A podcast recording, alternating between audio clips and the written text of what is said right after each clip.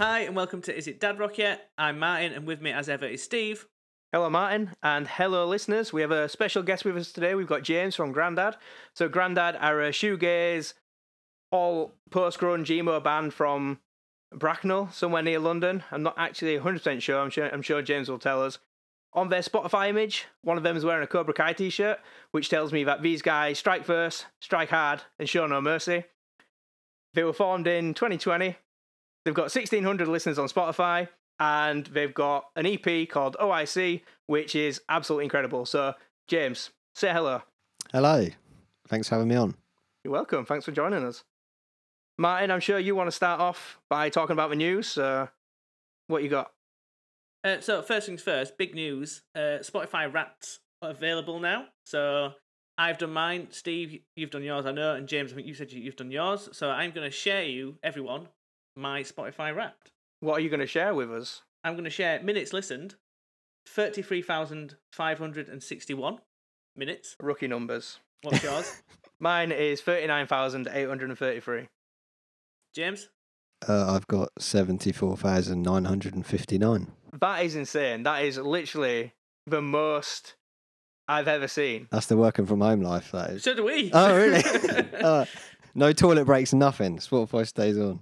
To be honest with you, mine's actually dropped quite a lot. So I work with my wife, but she's on been on maternity leave, and then she's come back, and it's kind of like not fair. I mean, she already sort of sits in the small office with me, listening like to my farts and everything like that, and smelling my farts. So it's like it's a bit mean if I start putting on like Nine Inch Nails throughout the day. She'd be like, "Oh fuck's sake, man, shut the fuck up." so you know, It's a great combo. yeah, seventy odd thousand uh, minutes is insane, by the way.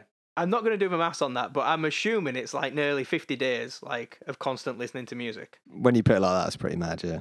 I don't know to be ashamed or like proud. No, you should be proud. You should be proud. Thing is, though, don't you find that when you're listening to it, so when you listen to music, I'm like, you know, doing an Excel spreadsheet, and I've got like, someone like comeback kid screaming in my face. It's like this is too aggressive for for spreadsheets. Um, so then you need to change it to something a bit more softer, or you listen to a few podcasts. Or I mean, I started listening to BBC World Service, but that started getting a bit too depressing because like everyone's dying, so it's like that's awful. So now I'm just like sit in silence.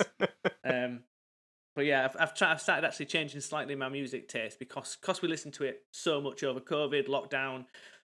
You can have too much of a good thing, can't you? So you sort of change. And I know, Steve, you listen to a lot of podcasts, don't you? I, I don't anymore. No, I, have um, I- I've been going back onto the music Well, it now. made me look stupid. Thanks. No, I've gone back onto the music. I've, uh, I've gone onto an Anthony Green thing quite quite recently, to be honest. okay. Well, anyway, so top artists. So my top five is Fresh, which is like a, a punk band, Tiger Army, Petrol Girls, Rise, uh, Rage Against the Machine, and then Rise Against. And my top genre is punk. Steve, what are your top five? I, well, I was going to say yours is uh, you, you've got Fresh, and then you've got Rise Against. I know Rise Against are they've been around for a long time, but they're still quite relevant. Mine's really not got relevant bands on. Um, I've got top artist as AFI, and that's because we did that episode, and I, I wouldn't stop listening to them. I've got Comeback Kid, Alkaline Trio, Less Than Jake, and Underoath. So out of my top five, we've done episodes on three of those. Yeah, you've got very uh, dad rock vibes in that as well. That one, Steve. Yeah, I do, don't I? And Yeah. what, what's your uh, sorry? What's your top genre? I think you forgot to tell everyone. I don't want to. I don't want to. I'm embarrassed. What is it? It's it's pop punk. Ah, the Mister I hate pop punk. I don't even like pop punk. Spotify begs to differ. Okay, James, what, what have you got for us? Uh, my top three is really weird. Well, I've got Downward, uh, best band in the world. Anyone listening? Downward, criminally underrated. Uh, and then Ridgeway, similar deal. Uh, and then Fred again is third, uh, which is like, do you know Fred again? no, man, I've, I've never heard of these bands. I'm writing down all these bands because I've never heard of any of them. Downward and Ridgeway, definitely write down. Absolutely phenomenal. Uh, Fred again is like this solo like dance guy from London. Uh, it's really not my usual take, but he um he does these really sick samples and stuff, and he's got like really sort of like emotively led albums. Um, so it's weird. Uh, yeah, I, I was really rinsing him at the end of last year, and then uh, I actually went and watched him at the Roundhouse in Camden at the start of this year, uh, and it was absolutely phenomenal. Um, a lot of people doing drugs and stuff, and a lot of kids. I felt very old, but uh, the mu- the music's really good. So uh, yeah, Man, if you felt old, how do you think we feel? And what was your top genre? Uh, Dreamo. Dreamo. So, which is, yeah, if you knew those top two bands, that is pretty perfect definition, really. Yeah. Well, I'm I'm gonna I'm gonna check them out because uh, it sounds interesting. Yeah, honestly, get on it. They're, they're really, really good. Okay, moving on. The other bit of news I wanted to talk about is Bob Dylan has released a book that has been signed by him. 900 copies were made and sold for $600 each. But then people started sharing the pictures. Obviously, look at me, I've got Bob Dylan's book, um, sharing his signature, and then some other people did. And then they realised that his signature is exactly identical, which obviously is impossible to sign 900 copies of something identical. And then it turned out that it wasn't Bob Dylan that had signed them, it was a machine copy, sort of a machine doing it for him. And everyone was quite mad, as you could imagine, and he's apologised for it. So I just thought, have you heard about this? What's your thoughts? So I heard about it and I thought that's not cool. Like you know, if you're if you're gonna be signing a book, and I didn't know it was six hundred dollars, which is basically six hundred quid. Like, just you know, put the work. I know he's old as fuck, but put the work in. Like you know, if you're gonna sell it for six hundred dollars, but I've got a second thought which just popped into my head, which is if you've got six hundred dollars to pay for a book, I don't give a fuck if it's signed by a machine or not. You you are spending that money or unwisely. You should be doing something different with that money. Well, think you could you can argue it's supporting the artist. Probably doesn't need any more money. Yeah, he's he's probably got way too much. James, what are your thoughts on the the whole machine signing? I mean, be careful because you might be doing a gig with Bob. So if you want to, don't slag him off. you don't want to ruin your chances. The sake of that support slot. He's playing Outbreak next year, are you? Open up that pit for Bob Dylan. He'll fucking sign your tits. Get him out. That's what he'll be doing. With his little machine. it's just a stamp. Right, carry on. Sorry. What are your thoughts, James? Uh, I don't really know. I mean, I don't know much about Bob Dylan. Uh, I'm sure he's very busy. Here's a question: If you paid 600 quid for a book, which was meant to be signed by an artist, it could be anyone, and you pay 600 quid for it, would you expect that to be hand signed or would you expect that to be he signed a probably like a digital signature and then that's printed that onto like a PDF or a PNG or some other kind of file and then that's put into a machine which then basically just runs off this and I wonder if it's even like Sharpie ink or if it like you know like biro or like fountain pen or whatever you'd use it's probably like digitally printed on which probably looks crap as I well. I think if it's digitally printed then I imagine people it must be sort of sharpie st- you know like it must look authentic. Because otherwise it, if it's just printed it'd look too shite. Would you be gutted james if that happened to you? I would be pretty livid but just to echo your point i would never be dropping 600 quid on a book. That is absolutely insane. So yeah kind of deserved i guess. I think it is well deserved. He probably did it on purpose and then he was like ah shit they found me out. Nah. And he's apologized but really in his head he's thinking like you know fuck these dickheads spending 600 quid on a book. It was a prank. And even write the book. That's what he probably says at the end. Gonna, have you ever had to uh, sign anything, James? I, I mean, like, like, as, yeah, a, like a, as an artist, not, not like a contract or anything. Yeah. Um, I actually have. Uh, it's a bit of a niche reason. Um, I do photography as like a hobby, and uh, a couple of years back, some people like wanted to buy some prints off me.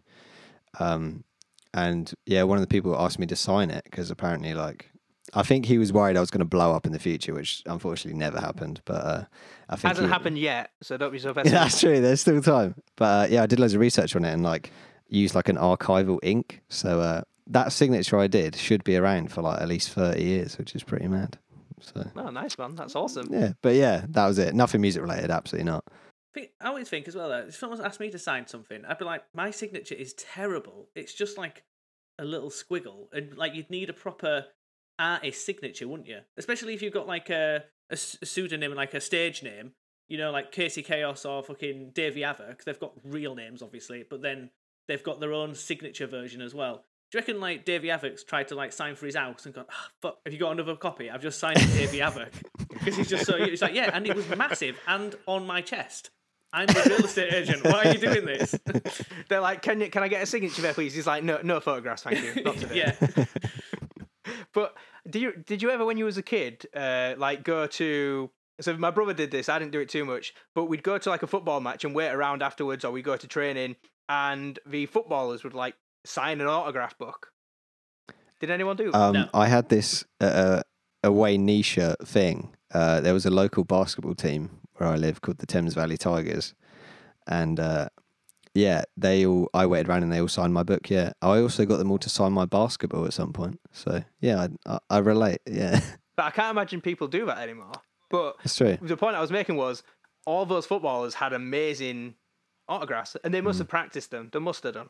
So shall we move on? Shall we shall we talk about what we're here to talk about, which is we're here to talk about you, James. Tell us about Grandad. What what is it you do in Grandad? Uh, I play the drums. Um, I kind of want to say I help with songwriting. There's a few of my lyrics dotted about, but uh, I don't think my brother trusts me to write a whole song. Truth be told, so uh, So your brother's the the the main songwriter. he is, yeah. Um, across everything as well, like not just lyrics. Like he does uh, guitar, and he did do bass before we had a bassist. Um, so yeah, it's kind of like it is our project, but I'd just say he's a lot more talented than I am. So I let him do all the uh, the, the hard work. Yeah, it's one thing sort of bringing it up and thinking of it, but then I suppose it's the arrangement, it's the composing of the music and produce like that kind of thing as well. You know, do this, it sounds cool, and that person that's really good at whatever they're doing can do the thing you've asked them to do. That still counts. That's what I yeah, do. I mean, he. I think drums is the only thing he'd admit that he's not that great at. So I fill that gap for him. Well, I, I, I'm I'm really sorry here because I'm really going to start sucking your dick, and it's gonna it might get a bit awkward. but what I noticed when I was listening to Grandad, uh, when I was listening to your EP, was that the drums fit so well with like just the rhythm of a song. So like appreciate that, the thank you. drums drive it a lot, and I was kind of like, this is I've I've not noticed this with a lot of bands where it's I, I'm I'm struggling to kind of describe it, but it's kind of like the drums really play a role on that just the way the song moves about and i know they always do but a lot of times it's like fast slow like you know triplets or whatever but it was like just parts of it i was like oh this is really in sync it's really locked in and do you think that's maybe got something to do with it's because it's you and your brother Yeah, almost, almost certainly. Yeah, I think you've hit the nail on the head. Like we've been playing in bands for absolute yonks. Um, I think maybe when we were thirteen or fourteen, respectively. Um, we just started messing about, and we've been in like metal bands, generic rock bands. Yeah, it's just. I mean, we're brothers. You know what I mean? Like, there's never really been a time where we're like not itching to make music together. So yeah, I did always think that was a thing. So it's nice for, to like hear it because I always wondered like, are we really in sync because we've been playing this long together and we're brothers, or like, am I just imagining it? So yeah, it's cool to hear that you can hear it. no i, I think you I, I think you can really tell it, it stood out to me anyway that i noticed it so did you start playing when you was 13 or 14 or have you been playing drums for a long time before that yeah, it was probably around then. I think year seven or eight um, in school. Um, it was actually really weird how it came about because um, me and my brother's dad's like uh, a guitarist, um, just as like a hobby, like same as us. Like he was in bands when he was young and stuff like that. Um, played a lot of music in the house when we were kids, um, but it always just looked too complex for me. I don't know. I just never really picked up the guitar. Like my, my brother just started doing um, guitar lessons, I think, because he just saw our dad and was like, "That's cool. Like I want to give that a shot." Um, but mine was a bit weirder. I was actually really into drama at secondary school, and uh, I used to do all the like school plays and stuff. And I noticed that there was like a school band that did like the soundtrack for all the like shows we were putting on.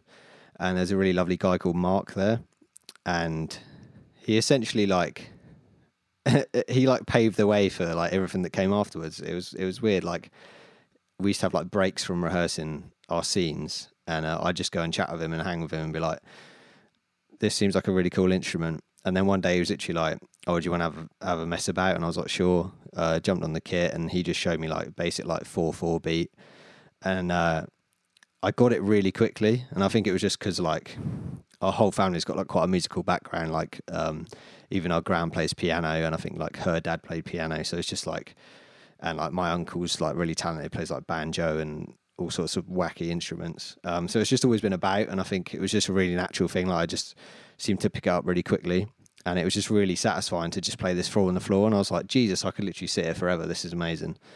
Um, and then, but after that, I didn't really. Um, I didn't like go down a traditional route. I did try drum lessons, but I just didn't really get along with it. I think it didn't align with the music I was listening to at the time. Um, they were there trying to teach me like Yellow by Coldplay, um, which was fine. But like YouTube had just blown up sort of around the same time, and I could really easily just go online and like watch someone play a song and then just try and learn it off of that. So I think I like picked up things, probably terrible habits that I've probably still got today, but it really snowballed and I was able to like learn really quickly.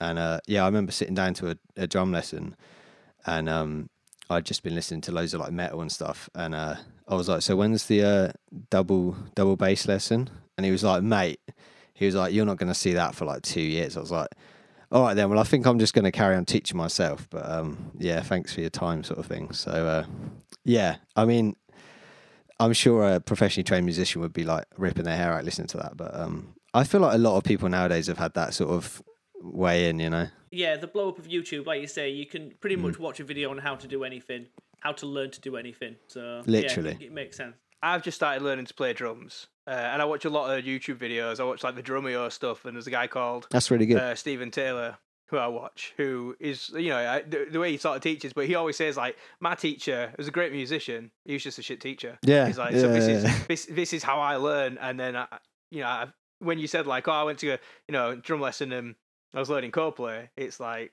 I don't want to learn that. I want to. Yeah, it's almost like teaching someone 101, isn't it? How do you learn drums? You learn this song, then you learn this song, then you move on to this. It's like people don't want to do that. I think yeah, like you say, like I think a lot of it comes from the energy of the teacher. You know, like if I'd come in and he was like, uh, "Yeah, we're going to play on to Led Zeppelin," and he was like some rocker guy with like tattoos and rings and shit, I'd be like, "Yeah, this is so sick." But yeah, the introduction was just so soft. It was like, "Yeah, Coldplay's rock music," and I'm like, mm, "Is it?" Technically, Really? Yeah. yeah. if if you want to try and call it that, yeah. you mentioned that um, you was listening to a lot of metal music and stuff.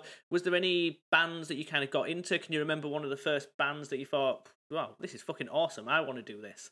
Yeah, so my music taste was all over the shop when I started secondary school. Um, I remember absolutely bumping Eminem and 50 Cent. We we've all had an Eminem phase. It's fine. We've all gone. Yeah, we've all do it. I'm still in my Eminem phase. I was still, I was still back him, 100. percent Yeah, um, but yeah, I was a bit lost, and I didn't really know, like, I guess rock music or metal. I just hadn't really had like my dad, like I said, like was playing stuff in the house, but he's like a big like Depeche Mode fan, or like I remember Lighthouse Family being on a lot and stuff like that, and it was like Seal, you know, like I don't know. He'll tell you he loves pop, so it was just sort of like 80s pop, I guess. Um, so I hadn't had Is that new wave? Yeah, yeah, that's a fair point. Yeah, I guess there's a bit of a mix of genres, but yeah. So I was into Eminem, and then I remember I can remember one moment where I was in like my IT lesson, and uh, a mate of mine at the time uh, showed me Disturbed, and uh, he was a bit of a grebo, and I was like. I'll, I'll hear him out, you know. And he, he put on Down with the Sickness, and I was like, Jesus Christ! Was, it was probably like the first sort of like l- even just loud music I'd heard, and I was like, and that you know it's like a little bit of shouting in it and stuff and i was like wow what a mad song and then yeah it just absolutely snowballed and i ended up getting into like uh Linkin Park obviously were huge at the time uh, and then well, a lot of things came together because another friend of mine i was out playing pe i remember and he had one of them old like mp3 players that was shaped like a like a pill i don't know how to describe it do you remember Oh them? yeah, I used to have one of yeah, them. yeah, and uh, he was like, "Oh, listen to this this band. They're literally incredible." And it was it was Blink One Eight Two, and I can't remember what album it was. Uh, it must have been like, I mean, I so I started school in two thousand four. So whatever album they were dropping around then, I guess. Well, that'll, that'll be an untitled. Okay, and uh, same thing. It was just kind of like punk, and I was like, "There's so much going on here that I've never heard before." You know, like it was just like so loud and like punchy, and I was like, "This is insane." Don't you think it's an exciting way to learn new music? Now it's uh, Steve sends me a link on WhatsApp, and I sometimes listen to it, sometimes yeah, don't. literally. Yeah. Sometimes I say, "Hmm, I will check this out." Whereas before, it's here. Your mate gives you an headphone and then watches you until Yeah, until your reaction yeah. and nods and sort of hopes that you get into it. So you're like, hmm, this is brilliant. Yeah, and you hope you hope you love it. I hate that when people like give you something to listen to, and you're like, yeah, yeah, I'll check it out, and like, no, listen to it now. You're like, "Yeah." But I think we're, you we're, want me to react? we're spoiled to to choice, aren't we? Realistically, do you know what I mean? It's like Yeah. I'm halfway through I another do- album, go away kind of thing. Whereas it's the joy of finding something, especially like that type of music. And Disturbed are a really good example of like almost like a gateway band. Linkin Park, Papa Roach, Limp Bizkit, all them bands were what we, me and Steve started listening to. Obviously, then you've obviously got into them a few albums down the line, maybe something like Yeah, that. Yeah, yeah, they're still absolutely. they're still captivating people and the younger younger audience. I've got a question about Disturbed. If you listen to Down with the Sickness today, what would you think? Um, When was the last what? time you listened to it? the, the only thing popping in my mind about that song is um, have you seen that granny that plays the drums? She did Yes. like Yeah, yeah, yeah, there's yeah. this granny that Do- plays do you drums in reckon- I've sent you that, Steve. You said you watched it. I'm joking. and uh, yeah, she covered Down with the Sickness. And it's just funny to watch a granny drumming along to it. But uh, I Disturbed aren't in my rotation, let me put it that way. Yeah. Well, we we did we recorded an episode. It's not been released yet. We recorded it last week, and we've got Disturbed as being our like dad rock band. Okay, yeah. absolutely terrible. Amazing. Yeah, I put them in the same sort of maybe like category as Nickelback. I don't know. Like I'll I'll I'll listen to them because I got some bops, but they're like a yeah. guilty Right, pleasure. Yeah, Yeah. Shit dad rock. Yeah. um, so moving on, James, you said that your well, your band formed in 2020, um, which presumably was middle of COVID, obviously lockdown. So you've made a band. Was it? What's the idea of around starting the band? Was it because she was in lockdown, there's nothing to do, or you would have you sort of started making the band and then lockdown? Um. So I definitely think it was like yeah, sign of the times. Um. It was when they kept just changing the rules. So like. My brother was in our bubble, obviously, so like everyone was allowed to see their bubbles. Um, and that's kind of what started it. Like they were doing the whole bubble thing, and he'd come around because he he just had um his first child. So like I'd become an uncle over lockdown, which was really odd. Um, but obviously we wanted to see our nephew, but didn't want to like risk anything. So yeah, they kept like coming over as our bubble, and uh, me and him had been umming and ahhing about making music again for like yonks, probably like two years before that. Um, and we were just forced into this situation where obviously the entire country's like shut essentially. Uh, I have like an electric drum kit in my bedroom, so he'd literally just bring his guitar around and we'd just like flush out some ideas he'd had that week. Basically, just like he'd he'd write a few riffs, come round, and I'd say that shit, that's good, and we just like yeah, like get through it basically. And then we ended up with like I think three or four like pretty much fully fledged songs. They just didn't have lyrics, um, and yeah, things started to ease up a little bit, and like we started going to like the practice room near us just to see how they sound in like a live environment. Um, and yeah, that was kind of the beginning of the band, to be honest. Yeah, That makes a lot of sense because before, like, we knew you'd started uh, or formed in 2020, but we didn't know it was you and your brother. right. So if- okay. if yeah. You guys are like writing music together for a while or for a long time. You've been doing it, you know, since your early teens, and then for for a while you sort of umming and ahhing about shall we start writing music again? It's kind of like the perfect opportunity, isn't it? Like, well, we're not doing anything else. yeah, it like forced our hand. Yeah, exactly. So the, you mentioned that obviously you and your brother in the band. Um, your brother played bass for the most part, and now you've actually got a, a bassist now, have you? Um, who who else is in your band? Can you talk us through the the, the lineup? Sure, yeah. So um there is yeah, me and my brother. My brother's actually like rhythm guitar, uh rhythm guitar and vocals, and then we've got Harry on bass and Matt on lead, uh, and does a bit of backing vocal as well. Um so the way that all came together was we went on do you know join my band? It's like a it's I mean, a, I can I can work it out from the name. Yeah. yeah, yeah. I mean, it's like a I didn't. I didn't think people actually found bands on that. No, like I think it's it just like because me and my brother have been in the like scene so long. Like back in the day, it was huge. Like when we were in our teens, like that's how people found bands. And then obviously we got older, and we're like, where is everyone? Like, are they on Facebook or are they still on Join My Band? So we- we just we're on Join My Band. Like these. And all that's on there is just sixty-year-old dudes looking for like cover band people for the pub. Yeah, and we're Yeah, just like, yeah. there's got to be someone in here who's born in the nineties. Like, please and uh, yeah, we like stumbled across Matt, um, who lived in Reading, which is just like 20 minutes from us. Um, and he was super keen. He was like, we'd listed a load of like influences, like Title Fight, Basement, stuff like that. And he was like, yeah, this all sounds sick. This is literally like exactly what I'm looking for. Uh, and we actually got him in on bass originally. Um, so we were like, yeah, we'll get you in on bass. And we had a few practices. Um, and then we realized that like the sound we wanted to go for sort of changed a little bit. So we started off wanting to be like way more sort of like basement title fight vibes, like kind of emo post hardcore sort of thing. But um, as it progressed, we were like listening to a lot more like grunge, like sort of like Superheaven. Balance and composure are like a bit heavier. Um, and yeah, we just ended up with this sound that was like a lot bigger, like a lot more guitar heavy. Um, we we really wanted like the wall of sound sort of vibe, like choruses come in and you like feel it in your chest, and uh, one guitar just wasn't going to do it. So um, we were like, sort of weren't sure what to do. Matt was like leaning on like maybe wanting to play guitar a bit more because he was actually in another band that he's still in, um, called In Disguises, uh, and they he's like the front man and the rhythm guitarist. So I think he really wanted to be lead for us and do backing vocals because it's kind of like the opposite of what he was doing already. If You know what I mean? Yeah. Yeah. So um, that just felt like a natural fit that he'd just pick up guitar, and we thought we'll solve the bass problem another time.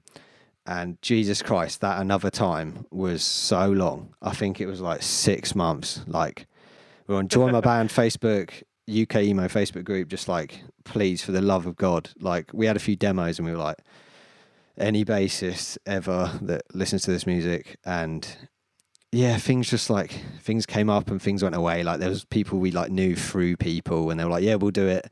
And then like when push came to shove, they just wouldn't come or we'd like hook up with someone for like a couple of practices and they'd be like, mm, I'm not really about it. And we were like, Oh God, another bassist bites the dust. Like it literally became a running joke between me and my brother. We're just like, where are these bassists? It's difficult as well, isn't it? Because you need someone to match the energy on and the commitment, but Yeah, they don't know how far the band's going to go. You're not 100% sure. You just know how much you want to put into it. And yeah, trying to find someone that matches that energy and also isn't a dickhead, obviously. Yeah. Because, I mean, that by the sounds of it, you'd have taken on a dickhead by the end of it. So yeah, I'm- I'm sure your yeah. bassist is a lovely guy, but uh, who I was gonna say it's not it's not always about how musical you are or, or your talent or your skill. It's sometimes it's like, is this guy a bell end Yeah, or are they cool? Because if they're cool, they can be pretty shit and they'll learn to play. But if they're a bell end and they're the best, you know, bassist in the world, probably just don't want to hang about hang out with this person for like yeah, it's just you got to see them like every week or two, and they're, if they're intolerable, yeah, it's, it's a no go. But yeah, you've you've literally like you've basically encompassed exactly what happened. So like a really good like f- family friend of ours, like I've literally known him forever since like I started. He probably watched me learning the drums because he used to like be in the same like theatre productions as me and stuff. Um, and me, me and my brother and him had lived together and stuff. So we were like, and he used to play bass a long time ago and um, I'd already been talking to him about some stuff. Um, he just wanted like he was wondering if I could record just some like little drum bits for him. I can't remember what it was for, but it's just super. But we'd already opened like a channel of conversation, so it just felt like a no brainer. I was like, "Do you just want to come and play bass in the band?" And he was like, "Yeah, like hundred percent, I'll come do it." And yeah, that's exactly what it was about. It was like we knew we might have to wait for him to sort of like pick up his instrument again because he might have been a bit rusty because it had been literally like years since he'd played. But at the end of the day, like he's a lovely dude and we wanted to hang with him. Like it was a really nice opportunity for for us to even just sort of like catch up with him every week, you know, because life gets in the way, you know, like when you hit 30, he's he's got a mortgage, like my brother's got a kid and it was like we didn't really see much of each other. So aspect to it, isn't there? yeah, it was just an excuse to see each other, and it was just really nice and organic, and like the music just came by itself, you know, like he just caught up really naturally, and like yeah, it was just kind of a no brainer. It was like an easy decision, and it really solved the problem that we'd had for six months. So yeah, it was a win win, really. Yeah, It, it sounds like you guys have a pretty chilled out sort of like outlook on on the band. Like, let's just get together, let's write some songs, let's you know, let's be friends. I was just wondering how how have you managed to gain the following you've gained? yeah. So it's, it's a bit of a um, it's a bit of a weird one because like we probably look like we're doing really well on Spotify, um, but it's just Spotify playlists. Like we got really lucky. Um, I'm quite into like I didn't study it much at school and stuff, but I quite like writing. so like when I had to like pitch to Spotify, I like poured my heart and soul into it. So like um, the the opening track about him's about our granddad who passed away in 2015. So it was so easy to just write a pitch about that. You know, like it was such a raw song for us, and it came from such a genuine place. And yeah, I think whoever is sorting the playlist at Spotify just read it and was like, "Well, these guys have got to go on a playlist." So yeah, that one got on, and then OIC got on as well from the EP. Um, because I think that's just such a palatable song. You know, it's just a verse chorus verse chorus rock song. And it's like they obviously thought like people would really enjoy it. So yeah, that's how Spotify did so well. Um, we don't have such a big following off Spotify, um, as our gigs would attest. But um, but no, like I'm proud of the Spotify numbers. You know, like that that album was really like two years of hard graft. So yeah, it's nice to see those numbers attached to it. Yeah, man, it's awesome. Like I, I looked at it and I was like, wow, these guys have got a lot of numbers. But that makes a lot of sense that you, sort of pitched it to Spotify, you've got into playlist. But that's a really good way to to get into it. And then I guess the other thing is is playing live shows, and the more you play, the more people show up and the more people listen. And Yeah, yeah, and exactly. hopefully you'll play more and more, and more and more people will show up, and it'll it'll eventually turn into this thing where you're inviting us, you know, as like you know guest list to you know what's it called AO Arena or whatever in Manchester. That'd fucking sick. yeah, we'll be asking for your your signature. But um, one thing that's really good about Spotify is although the monetization of it, obviously, you don't make a huge amount of money from it unless you've got you know the big players. But it's so much easier to send over to your friend, like we mentioned earlier. You know, Steve and and me, I'm always sending over links. Going, oh, listen to this band; they're really good. And so, by the the sheer spread of word of mouth and being able to sort of spread your entire catalog to someone else is absolutely fantastic. And it can only you know it can only be a good thing for a band starting up. Yeah, hundred percent. Yeah, because it's like so. The reason you're on today, James, is I guess because we we played you guys on our "It's Not Dad Rock Yet" um, like segment, and I decided to do that because it, was actually you guys. You posted into I think it was UK Emo, the Facebook group, and I was like, oh, I'll check these guys out. You know, I don't know why. I was uh, that week. I was decided I want to listen to some new music, and I think it'd be cool to get into some like you know underground UK stuff and I, I was I was blown away by how good it was because usually when you see like oh listen to my band it's a bit shit yeah, no, I feel that. and and the fact that you guys have put it on Spotify and it was easy for me to check out I was like oh yeah sweet. This is like I'll check it out. And it turned out to be sick. Really loved it. But if you'd been like hey guys go have a listen to our Bandcamp. You can listen to 30 seconds of a song. You've got to pay a fiver for the EP I'd be yeah. like nah I'm all right yeah, it's a bit of a different taste. Yeah, for sure. So you mentioned that the you was um, formed in lockdown. You've obviously started writing. Um, you've hired some people. You know now you've got a band together, hired like you pay them. Um, you know you'll do once you once you've come to that. Now obviously now lockdown's released. What what's what's that difference? How how are the live shows going? You know how how's that working out for you? So it was it was really good coming out. Uh, 2021. Um, we had like quite a few gigs lined up. It was yeah, I'm not gonna lie, it was so sick to play those songs like live. Uh, no one comes to watch us, but uh, just to play it live was sick. Yeah. Um, we had we got really lucky actually um, because a really good band called Sheer. Uh, they're like a shoegazy band from uh, Chelmsford in Essex. Um, I get tattooed in Chelmsford way too regularly for my bank account, um, and I've been going there for literally years, like probably like five, six years. And there's a guy there called Nick who's a tattoo artist, and he is the guitarist in Sheer. So yeah, we just really naturally got talking. I was like, I've got this band, and he was like, I've got this band, and I was like, I think we just both really enjoyed both bands. I like the music we already listened to.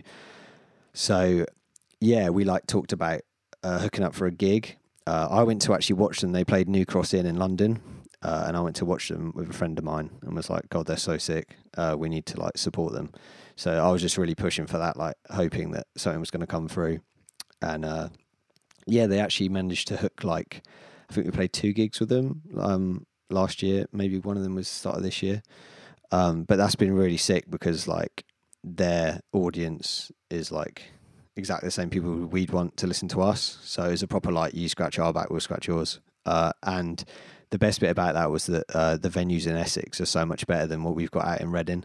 Um, Reading's really quite a dying, which is mad because Reading Festival exists, and you'd think, um, but yeah, we've got like Face Bar, uh, which is there's like planning permission to put flats over the top of it.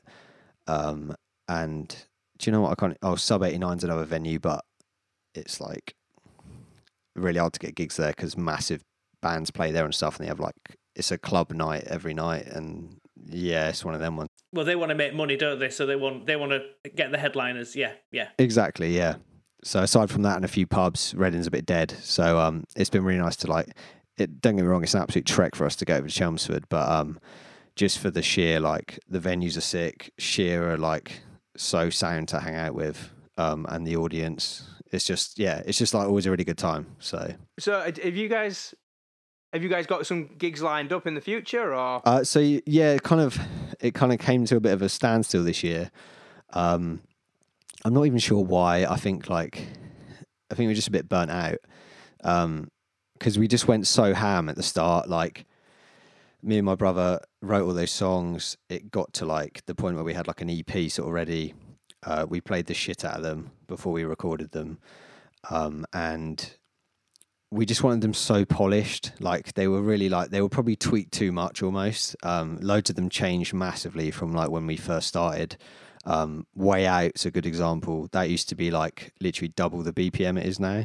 Um, it, it used to sound like Fading by Basement, if you know that song.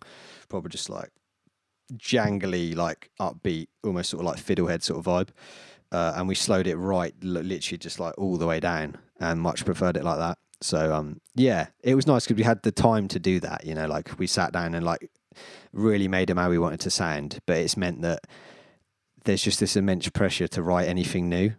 Um, so we just sat at this like, will it be good enough? Like, and it's really annoying because I listen back to like we quite regularly record just like snippets of band practice, and uh, my brother actually sent me um, a clip from one the other day, and he was like, "This was actually so sick," and I don't know why we didn't like go forward with it. And I completely agree. Like, it's an absolute banger, but we're just such perfectionists. The problem is, it goes across like probably our entire lives because we're the same in like our careers and stuff. We just like don't seem to settle for anything less than like the best we can put out. So, yeah. It, but yeah, the downside is we've hit this sort of like writing block. Yeah, it, it sounds like a blessing and a curse because I think um, you know I'm sure if I don't know David Draiman from Disturbed listens back to you know Down with the Sickness, be like, do you know what? I do a lot of things different. I mean, if you over listen, you listen to something, you you need to almost like you say record it, play it live, move on, move on to some new stuff. If you're in lockdown, for example, and you couldn't do that, it was an excuse to keep touching the same pieces, changing them, tweaking them. But now, obviously, the doors have opened, so to speak. Gigs are going to start coming in. You now need more material to actually play, I suppose, as well to Yeah. actually you know play a set. Um, but yeah, for I think every band will always think about the songs and think how they can change them. But you just have to be able to move on, don't you? Yeah, I mean, I guess that's like that's probably the same for everyone, isn't it? It's probably the same for all art forms because, like, like I said, I do photography and it's the exact same. Like, I look at stuff that I've shot like two years ago and I'm like, what a load of shit. But um, you wouldn't get any better if you weren't like that. You know what I mean? So I, I do. Yeah. Well, I think um, placebo. I remember reading something about placebo randomly. They- they've been on the news because he's cancelled some gigs and he's ill. Brian Molko's ill. Um, but they were saying that like Nancy Boy and them sort of era, their sort of mid '90s albums. He says he, he doesn't really like them. He doesn't like the way they're written. He's a, he's a much more uh, accomplished songwriter now. But that's also what that was him back then, Yeah. kind of thing. That that is what it is, and he can't go back. So he's he's proud of him, but he would do it also differently if he knew what he knew now, kind of thing. So I think every artist is like you say, the look back, you've learned so many different techniques. You've learned how to, you know, you've improved in songwriters. I'm sure every every time you write a new song, you improve, you learn. Your first stuff's never going to be as good as your your most recent stuff. Yeah, I mean, even from just a drumming level, um, even just in the last two years, I can already tell that I'm like so much better than I was. It's really weird because I thought like there was a time back in the day, I think like around 2010 or 2011, and I was in this sort of like metalcore band back when like um, like Attack Attack and stuff were like you know like Crabcore was huge and stuff like that. And uh, I used to think I was the dog's bollocks back then, and it's really funny to look back and be like, you were technically absolutely terrible. Like I was just so reliant on like a double bass pedal to just write everything for me. And it's been so nice to like take the time and like even like so I moved countries uh, back in like 2017 and I sold all my drum stuff, um, which was really sad. I remember some guy picking up my drum kit and I was like, I literally learned to play on this drum kit. Um, but I came back and then obviously me and my brother started this band and I had no gear, like literally nothing. So I was like, shit, we can't play a show unless I've got some gear. Um, and I've basically bought really good gear because for the first time ever, I can like tell the difference. Like I was never really like in tune enough. Like I just, I used to, I remember I used to just turn up and be like, oh, I haven't tuned my snare by the way, or like, does it sound shit to the sound guy? And he was like, oh no. And I'm like, oh, well, this is just mental then. Like, how's this going to sound any good? The sound guy is like, I, I, I don't know. I finished college at four o'clock and I came straight here. yeah, literally, yeah. So yeah, it's been so sick to buy like proper gear and understand like why it's better and why it's worth the money. and uh, yeah, just my whole craft sort of like tightened up. I'm still like probably miles off where I'd dreamed to be, but yeah, compared to where I was at as like a late teen and stuff, I'm like, God, I've improved massively. So it's been really nice. Yeah. That must have something to do with growing older as well and looking like, oh, actually, the more I've learned about my, my craft, the more I've learned that I don't know. Yeah. Yeah. No, that's exactly it. Yeah. Whereas when you when you're a bit younger, you think you know everything, don't you? Yeah, you know everything. Yeah, yeah. Uh, but oh, man, I, I, I've lost my train of thought. But what what I was ignore me, ignore me. I've lost my train of thought. Should we move on to the EP, Steve? Should we do that? Yeah, yeah, let's do that. Cool. So you mentioned the EP a few times. Obviously, um, can you tell us a little bit about how it was recorded, where it was recorded, things like that? Uh, yeah. So we were originally going to go like super DIY um, and just do like everything ourselves. Um, but kind of tying into the fact that we were getting better at our instruments, it just we just became absolute snobs essentially. Um, so we actually had a the first thing we ever released was a demo of Way Out um, that I recorded on Electric Kit uh, and ran it through like uh, Get Good Drums plugin, um, which was sick. Like it's probably the best electric. I was gonna say a lot of you know albums out there today don't have real drums on them. They've got Yeah. get good drums or like what is it like massive drums and things like that. Yeah, yeah, yeah. Um, it's really good. I can't lie, but um, because I'd sort of like, like I say, sort of like honed in on how I wanted to sound and stuff like that. I could just like, it was just the cymbals. I think for me, I was like, I can't, because every time you hit a cymbal, it probably resonates in a completely different way. So, and I just couldn't unhear it. Like the electric one, I was like, it's just the same sample. Like, Well, the thing is, like, if you record if you record an album, you don't sample replace the No. cymbals, do you? You sample replace yeah, the kick. exactly. snare, Yeah. so- So, yeah, that was sort of a gripe. But as far as demos go, it sounded good. I mean, uh, Matt did a, I think he did a degree. Uh, sorry if I'm wrong, Matt. Uh, he did a degree in music production. So we were able to sort of like record everything ourselves. Uh, my brother actually recorded the guitar uh, literally in my parents' garage. Um, we were trying to go for this huge sort of like mic'd up amp sound. So like we literally mic'd his cab up in the garage, and I'm so sorry to our neighbours because it was so loud. But um, yeah, it was just super like DIY, and it was really nice because like lockdown had happened, and it just made more sense to do it like that anyway. Um, put out the demo. Uh, yeah, Matt did like mix and mastering on it, and it was pretty damn good. Like I was proud of it. Like we even shot like a music video uh, for it with my mate, uh, and I was like, yeah, this is a great start. Like I was really proud of it. Um, but when we started going to record the rest of the EP, um, I think yeah, like it was a mixture of things. Like the the the samples were like playing on my mind a bit. So guitars were basically the same. We just recorded them all at the practice room we rehearsed at because it was like sound deadened and we were like happy with it. Like it sounded good, so we just went with that direction. We did like um, the bass was. I think the bass was like. I can't remember if the bass was DI'd straight in or not, maybe, but we did it all. The it was just nice to do it all together. Like we we recorded it all together as if we were at a studio, but there was no one there that knew what the fuck they were doing. Essentially, it was just us like fiddling, trial and error. You know, like Well, that's that's the fun of it, isn't it? yeah, yeah, exactly. Like I look back fondly, like it was sick. Like that was us recording our EP, you know, and like I could never have imagined it came out like it did. But yeah, like those all those steps were pretty important, you know, for the final thing. So yeah, uh, it wasn't all together. It was really like sporadic, like because like I say, we're just absolute perfectionists, and like we'd record one thing one week, and then like two weeks later. We'd be like, mm, it's kind of shit, so we'll do that again, and it just it dragged it all on. But at the end of the day, like we were really pleased with like the stem, the final stems we sent off. So yeah, um, but but yeah, basically what happened was we were recording, and then me and my brother were like, we should really send this to someone to get mixed and mastered because like Matt was Matt was doing like um, was in full time work, and we didn't want to just chuck a whole EP at him and be like, yeah, can you just mix and master this whole thing? So we thought, why don't we just like you know, there's four of us in the band. We can split the cost of mix and mastering, and I think it will like completely elevate our sound. You know, we can just say like, "This is the vibe we're going for. Please help us." Like, because none of us, you know, like Matt had a bit of background, but like he was more into like electronic music and stuff anyway. So band stuff was a bit like none of us were really like clued up on it. So we were like, let's just give it to a professional because this is just stupid.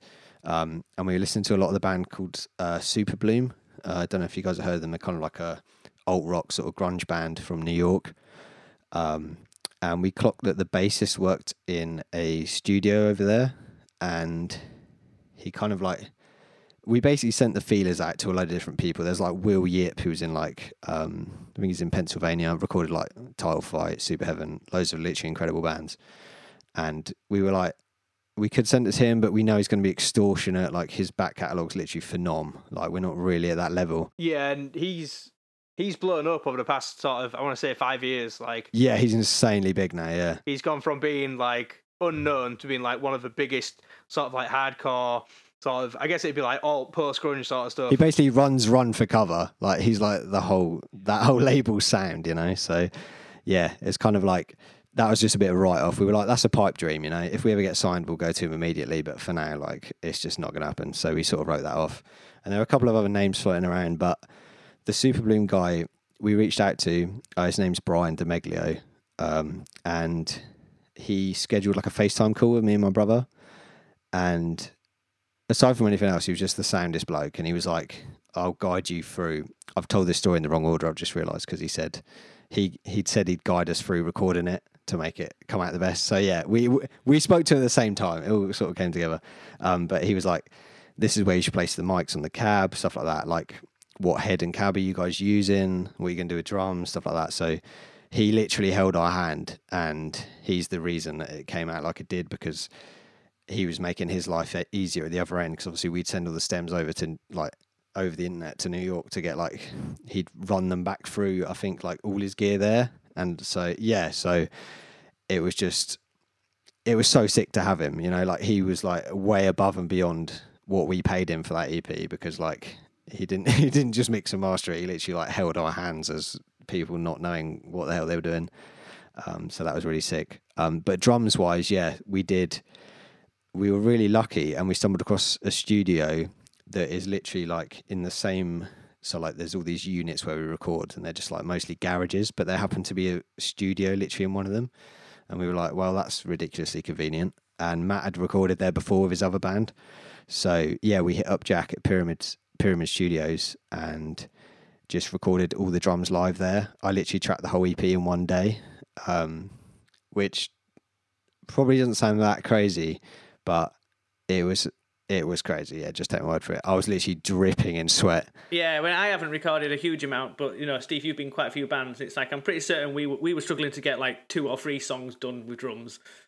Yeah, I mean, I've tried. I've tried producing bands uh, when I was younger, and bands would be like, "Oh yeah, we want to do eight songs in one day," and you'd be like, no, "One Yeah. instrument?" Oh, because because you, you seriously you're gonna get one or two tracks of drums done. So let's do let's do two days of drums, and then like you know one day of bass and guitars, and then yeah, it's just Well, that's probably like they haven't got enough money for more than one day. That's the. Yeah. so so six tracks in one day is pretty incredible. it, it just came down to like how polished they were. Like I said, like I'd been playing them for two years, and that's what Jack said at the studio. He was like, "Mate, whatever you can get in the day depends entirely on how well you know the songs." And I was like, "Well, I've been playing them every week for two years, so if I can't lay them down first or second try, then there's something wrong with me." So yeah, that's kind of how it went down. One thing that I find quite interesting about how lockdown, obviously. So, I mean, I, I work in an office. Steve, you're, you're office based as well. We're, we're office workers. So, we've worked from home pretty much since lockdown. And now, our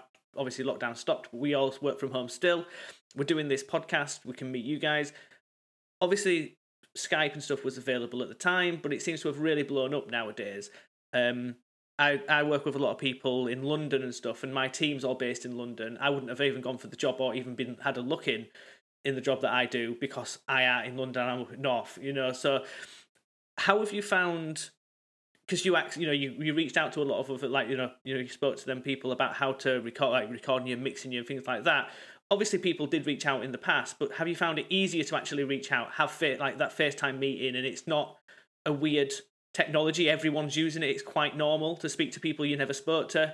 What we've done here, you know, this kind of thing. It's and when you're writing, now you're sending over stuff and sharing music a lot more using the technology. Has that aided in creating music a lot? Yeah, yeah, without a shadow of a doubt. Yeah, um, it's just so easy to collaborate now, isn't it? Like, um, even like two days ago, my brother sent me like some vocals he'd done on a track, and I was sat on the train on the way back from work, and I was like, "Yeah, that's fucking sick. Let's send it."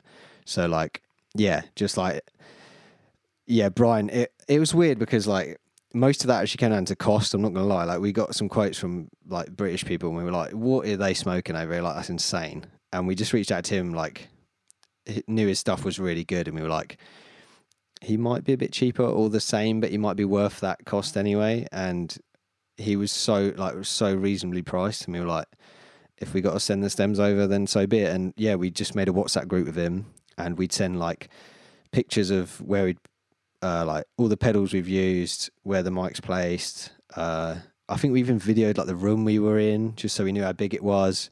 I took pictures of where all the mics were and the drums um, when we were recording drums at Pyramid yeah, we just had this constant open. That's what I'm so thankful for. Yeah, we just had this like open line of communication with him, and even though he's like however many hours behind, um, he'd just pick it up when we were at sleep, where we were asleep, and just reply and be like, "Yeah, that's sick, that's perfect," or like move that a few inches right or whatever.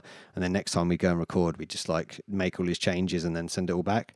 So, yeah, I mean, you could argue like going into a studio and just laying everything down there in person is probably like beneficial, but like for what we wanted and how polished the songs were already, we just felt like we didn't need it. And it was so much money, you know, like to just get everyone in at the same time. And we were already really confident because we'd done that first way out demo. We were like pretty confident that it would sound good, you know, like we'd, we'd sort of trialed it already. So yeah, that's kind of, it was the perfect, perfect collab really. Eh, well, my my final question was gonna was was gonna be was it self produced or did you get a producer? But it sounds like it was part DIY but part part produced which is pretty sick because now you've got all that knowledge, and when you go to record your next demos, you're never going to sound sick. Yeah, yeah, exactly. It's like you might, like you said before, like you listen to it and go, "Oh, it's not that great," and it might just be that it didn't sound great on the recording medium. But now, if you like go in and and record those demos just for yourselves as best as you can, you can actually hear the song and hear all the parts and sort of think, "Is this right?" Rather than thinking, "I, I, I don't actually know yeah, what it sounds like. yeah, like." absolutely. Okay, so we're going to move on to questions about title fight now. But before we do, here is Way Out by Grandad.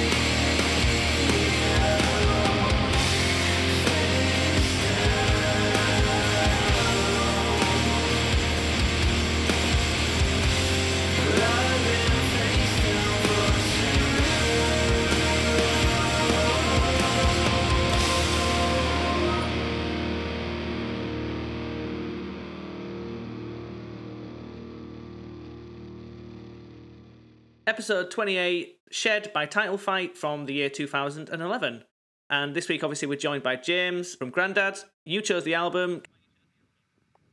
Sure. Um, so it was kind of, I think it was quite a turning point in like my musical taste, I guess. Um, I'd listened to a lot of like metalcore stuff, kind of like Parkway Drive, Ask Alexandria, Devil Wears Prada, stuff like that. Um, and Tumblr was really big at the time, the blogging platform, and loads of stuff used to get shared around that was from like basement and title fight shows, uh, and even just like hardcore shows in general, like Have Heart and stuff like that.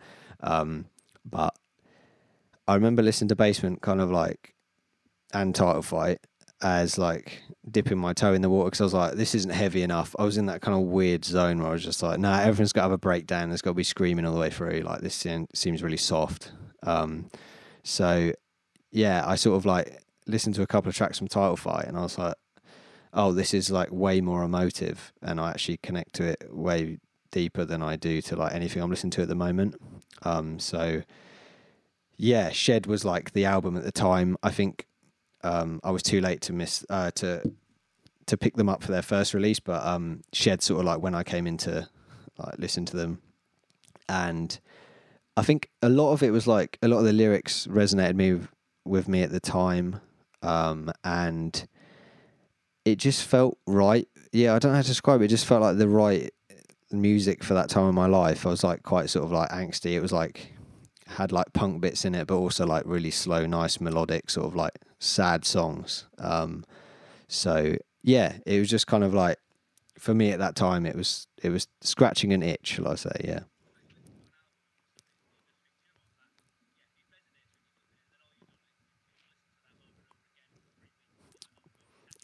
yeah, yeah, exactly.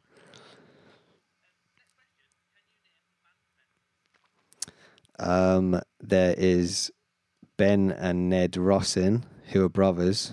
Um, uh, ben is the drummer, and Ned is the frontman and the bassist.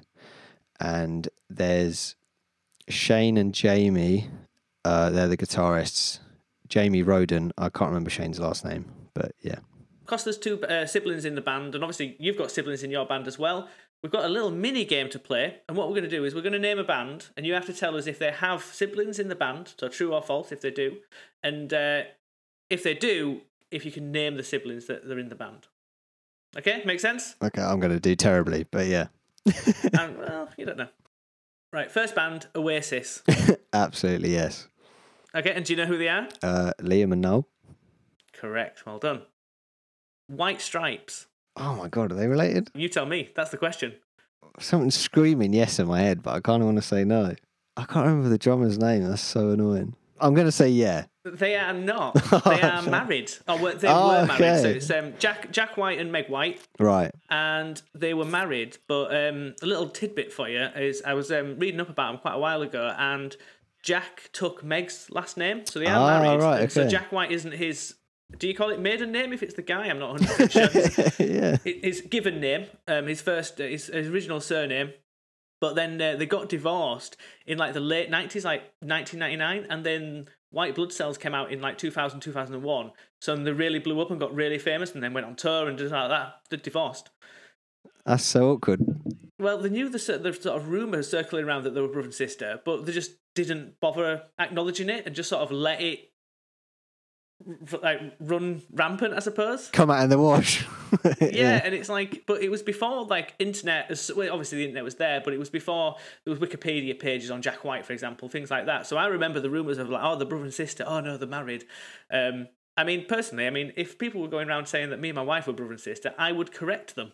So I'm not not 100 percent sure why you didn't. It's a very but, fair point. Yeah, I, I thought they were brother and sister for a long, long time. Uh, next one, Frightened Rabbit. I don't know who that is.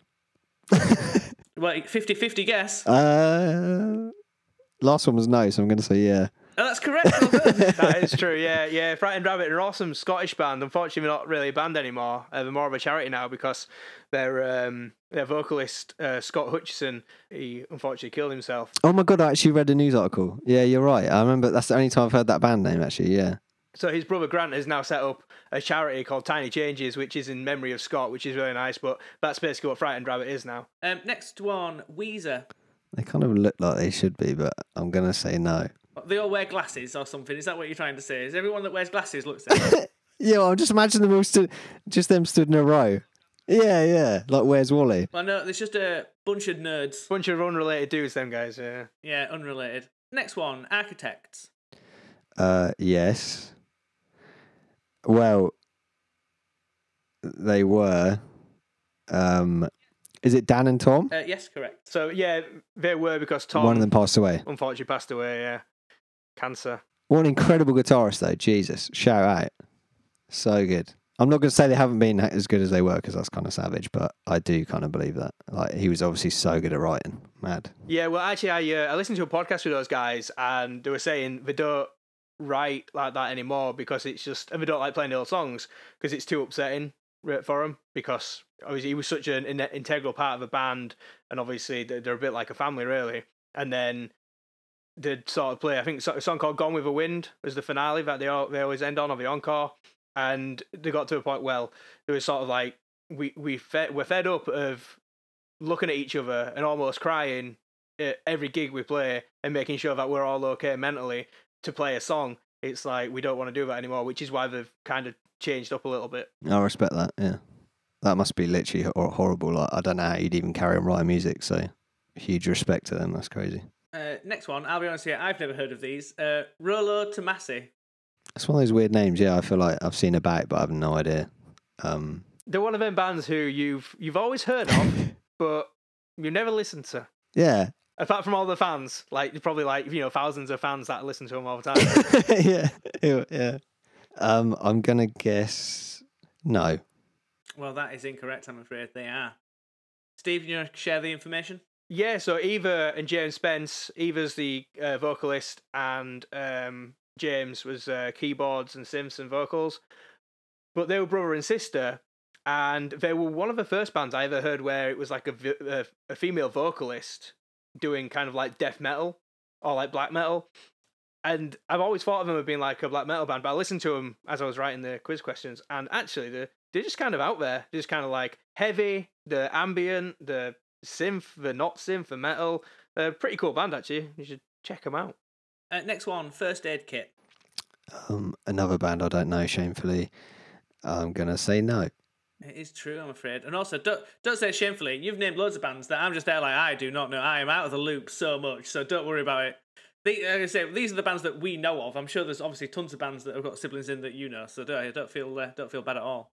This is a difficult quiz because you've got to know bands where there's a relationship like in there, but not everybody knows every single band. Yeah, yeah. And it's like try, trying to search for a band where it's like, you know, a bands with siblings. you're like AC, ACDC. like, fucking, we're not 50 year old men, 70 year old men.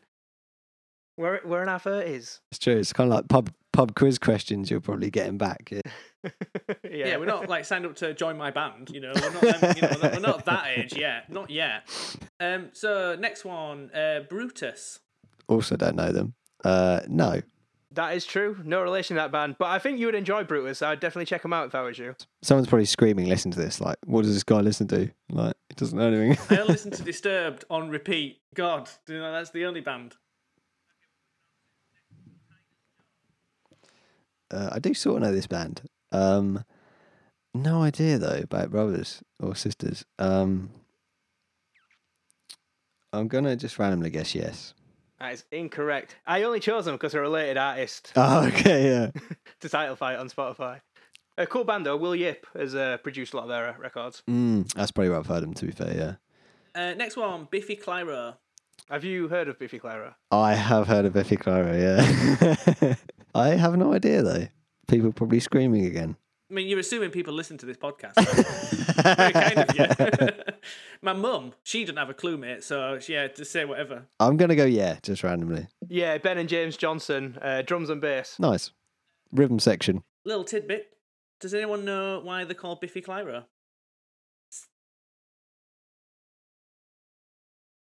Yeah, well, I've read it on the internet, so 100% true. Apparently, they had a Cliff Richard pen, and they used to always call it the Cliffy Biro. Oh my god, I have heard this. And then there was like the the sort of like they switched it round, so it's like the Biffy Clyro. That's literally genius. That's amazing. How true that is, I don't know, but yeah, I've chosen to believe it. You know, when them stories, you think, do you know what? I, I don't want it to be not true, so I'm going to believe it no matter what you say. Um, so yeah, so you did really well. To be fair, that's the end of the little side quiz. What I was going to say just just before we before we move on was we had no idea you and your brother were uh, were in this band. So kudos to us for coming up with such a great idea. That is a weird co- coincidence. Yeah.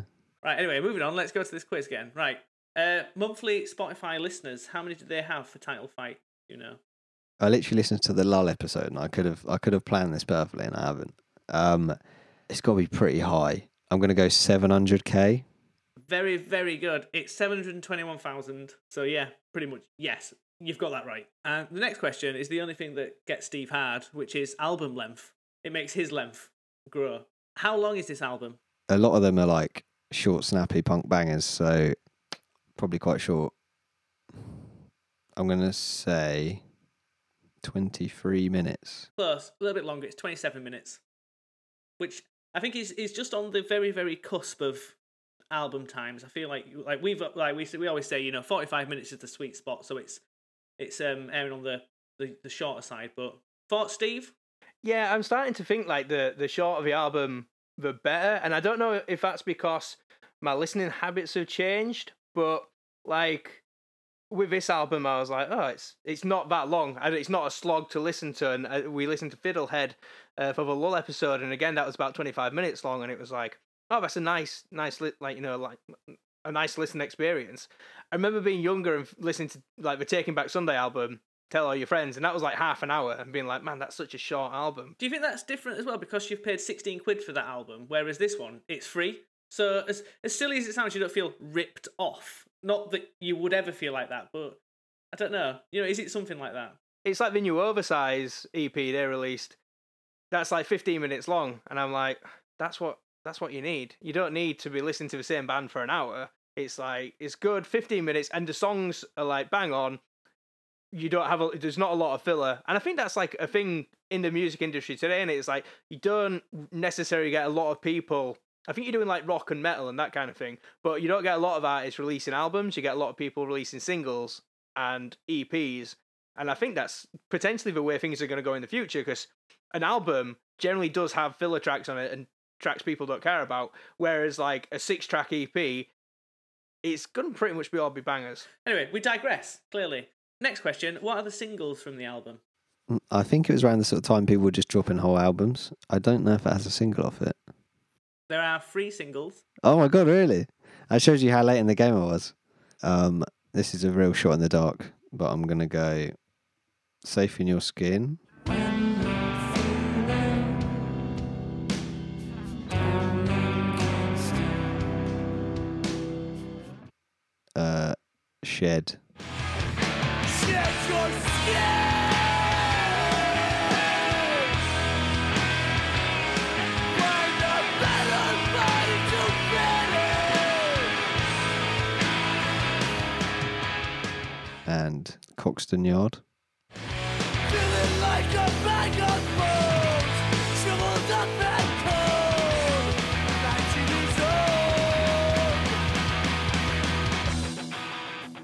So you've got one of them.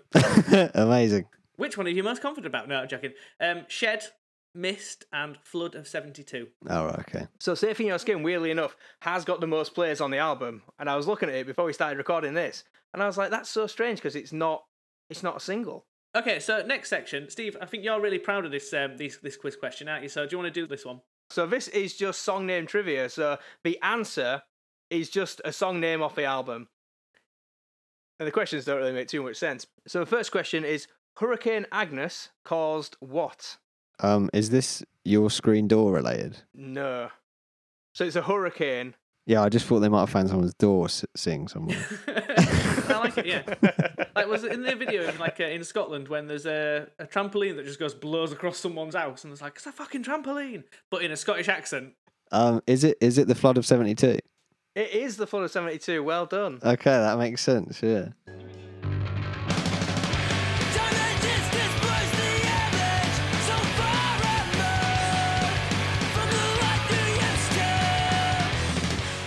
I don't actually know if a song has anything to do with Hurricane Agnes, but I searched in Google the Flood of 72, Hurricane Agnes came up, and I looked at the lyrics and I thought, I really can't tell. It's probably not got anything to do with it. yeah, all their lyrics are super like just vague. Some of them just seem like words. Like, I hope no one's judging me for this, but yeah, it's about the music, man. All right. But you've just ruined your chances of opening for uh, for them now. I'm afraid. Although they're, they're on hiatus. To be fair, I don't think they're ever getting back together.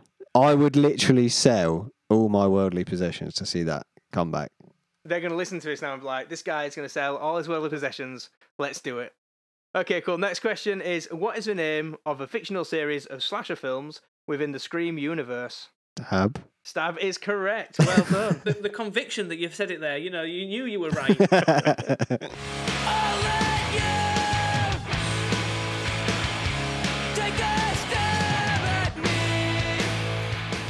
S- Stab? Was you asking me? Were you threatening me? I'm not sure what was going on there. That was going to be me telling you the dictionary definition of the word stab until I searched for stab and I was like, wait, there's a film called Stab. And then I found out actually it's not a real film, it's a fictional film well, well, well. based on a film. It's a bit weird that. It's like. I'm not even going to get into it. Even gonna get into it. So next question. Uh, so Kurt Cobain, Janis Joplin, Jimi Hendrix, and Amy Winehouse died at this age. 27. 27. Well More done. conviction. Yes. this is the third take. I'm joking.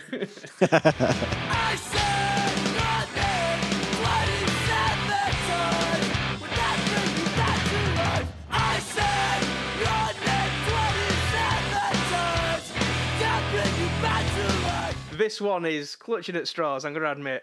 So Duryea Yard, a railroad yard in Wyoming Valley, was formerly called what? Coxton Yard. Coxton Yard is correct.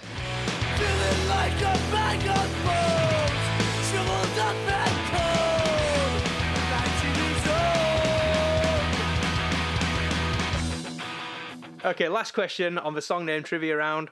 So this one, it's going to be a difficult one. I'll be honest. What name is given to a simple roof structure used for garden storage? Shed. Oh my god, I really deep that for a minute. I was like, for some reason, it sounded so complex. there's nothing worse than someone goes, "Oh, this one's easy. You'll get this," and then instantly the pressure is insane, and you're like, "Oh my god, there, what is your name?" And you're like, "Fuck knows, John." Okay, well that, that's the um the end of the the actual trivia for uh, title fight, but that goes on to another idea of a bit of a spin off. Um, so title fight, it just screams to me and Steve. WWF, WrestleMania, all that sort of stuff. So, um, we've got a, a wrestling bonus round. Oh no, why is my bassist not here? Was you a wrestling fan back in the day? I mean, uh, our bassist's going to kill me. He's literally like a WWE super fan. Um, I used to watch it with him because, yeah, I'm a good friend like that. What era of wrestling? Um, that was uh, we're talking like Hardy Boys. Yep, no, that that's fine. That's the level that we're at. Yeah. The Raw era. That's that's that's all I know. Yeah, SmackDown Raw. Yeah, Anyone starts talking about John Cena, I'm like, who's that? John Cena who? Never seen that guy. Never seen, yeah, brilliant. Question one: Who struggles to drink beers after a match? Uh, Stone Cold Steve Austin. Correct. Well done. He's always fumbling them. He's just an idiot, isn't he? Well, I was I listened to a podcast with Steve, Stone Cold Steve Austin, and someone said to him like, "Is it is it real beer that you drink?" And he was like, "Well, yeah, but you can't drink that much beer. Imagine how wrecked I'd be." Yeah, having a pint out pub with him is a fucking nightmare. Seriously, he's just such a messy bastard. Do you know why he's called Stone Cold as well? I don't know why. I actually don't either. Apparently, he used to make cups of tea a lot and they'd go cold. And his like missus had been like, "Oh, your tea's gone stone cold again." And he was like, "That is cool." So I'm going to call myself Stone Cold Steve Austin. So again, don't know how true that is. I'm going to believe it. That's a really British reason for an American guy. I was gonna say for an American, for for someone from Texas drinking Tetleys. Okay, uh, question number two: Who was the Olympic champ? Oh god, that really came to me and then went straight away. I can like picture his clothes. The red, white, and blue. Yeah. And who's who's wearing them? So just just some clothes, and then Um, he's is he bald? he shaved his head towards the end. Yeah, he did go bald, didn't he? Kurt Angle. Kurt Angle is correct. I, I'm saying that like I've got the answers in front of me. I'm like, I did this separately, so Steve doesn't know these answers or questions because we was like, well, does James even like uh, wrestling? It's like, well, we assume you do, but who knows? Number three: Who is insistent that you smell what he is cooking? the Rock. Correct. If you smell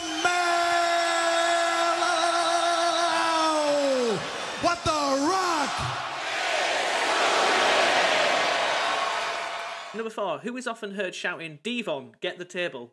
I've got nothing.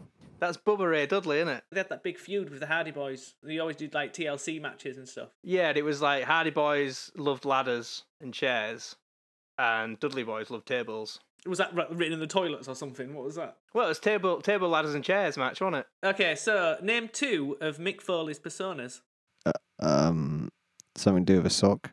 also known as, as Mankind. Mankind. That's it. Although he did have, I don't know what the st- did the sock have a name, but he was like down his junk, wasn't he? And he just pulls it out and then like shoves it down the mouth, which is disgusting. Oh yeah, oh, it's disgusting. Yeah. Was he, he was he called Mister Sock? I think it was Mr. Sock. Do you know any other ones, Steve? Can you name some more? Well, it was Dude Love, and there was Cactus Jack as well. Yeah, true.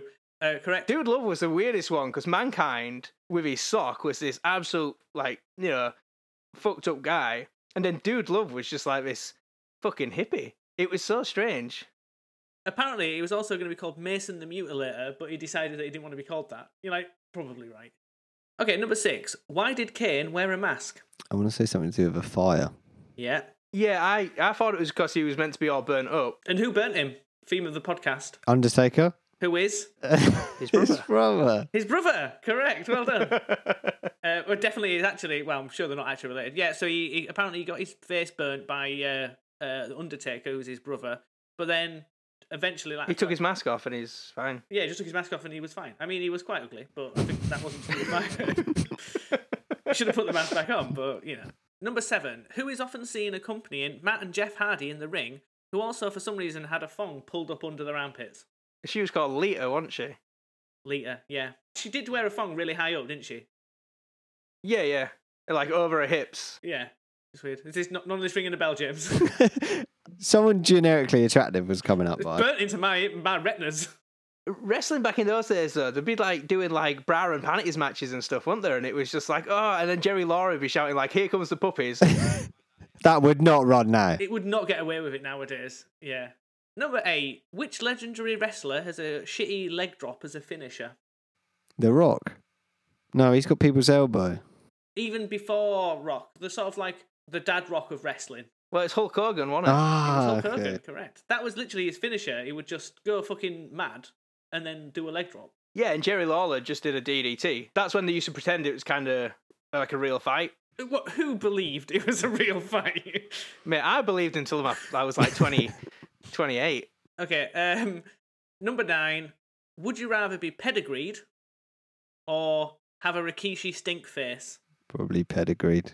Well, I think we'd all want to be pedigreed rather than having someone's ass rubbed in our face. Yeah, so Rikishi, for those who don't know, um, was quite a large man. Might I add. Yeah, yeah. So he, yeah, he pretty much he pulls his pants up his ass, and then he's quite a big guy, and then they're in the turn on the turnbuckle, like sat on the floor, dazed, and I assume confused, and then the, he just literally puts his asshole in and around the mouth. It was it's actually disgusting. Um, and then a pedigree, which is I think one of the worst finishes, like for scariness, because you literally just sort of smashed into the ground with your face, aren't you? But I, I would take that. So you correct, Jim. correct answer. Well, the pile driver actually didn't someone break their neck? They did a pile driver on him, and then like they broke the neck, and they had to get stretched out and everything. Well, I suppose the problem is they probably didn't do a pile driver right. That's the problem, wasn't it? No, they did it right. a bit too right. Yeah. Too right, yeah. It was real back in the day, so that was what happened. It was all Kogan. Last question: Whose finisher was the worm? I have no idea, but that would probably be my finisher as well. It'd be Steve's. He just gets his knob out. I heard. No, that's called the maggot. it it's Scotty Too Hotty, isn't it? it? is Scotty Too Hotty. But yeah, Scotty Too Hotty had like a like a hat with all the middle cut out, and then he just had spiked hair through the middle. It was a different time. Very period correct. yeah.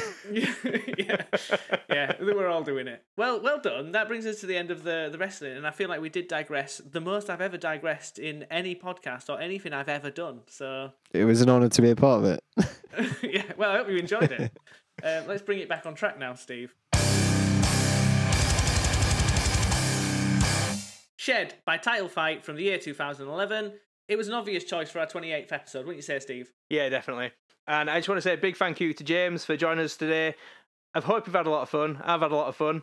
Martin, I've had lo- loads of fun, loads of fun. It's been really great. Thank you so much for having me on. Oh, thanks for joining us. So, is there anything you want to promote before before we leave? So me and my brother have got a side project called Bug, um, and we're dropping our third single called Cold Case. Um, it's coming out on the 9th of December. So when you're listening to this, it'll already have been out. Um, so yeah, go and run that up for us. That'd be sick. Sweet. Here is Cold Case by Bug.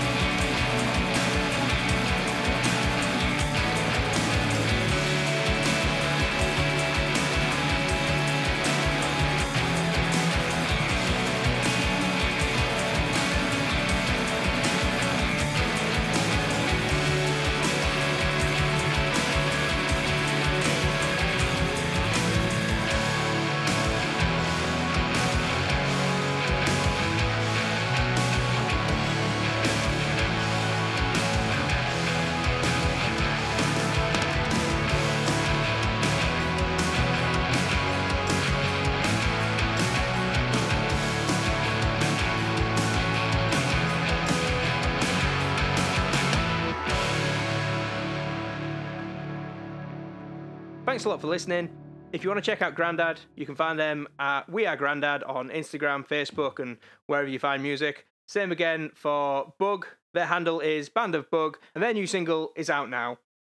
Once again, thanks for listening. As ever, you can get in touch with us at Gmail, isitdadrockyet at gmail.com, and you can find us on Instagram and Facebook. Send us a message, leave us a comment.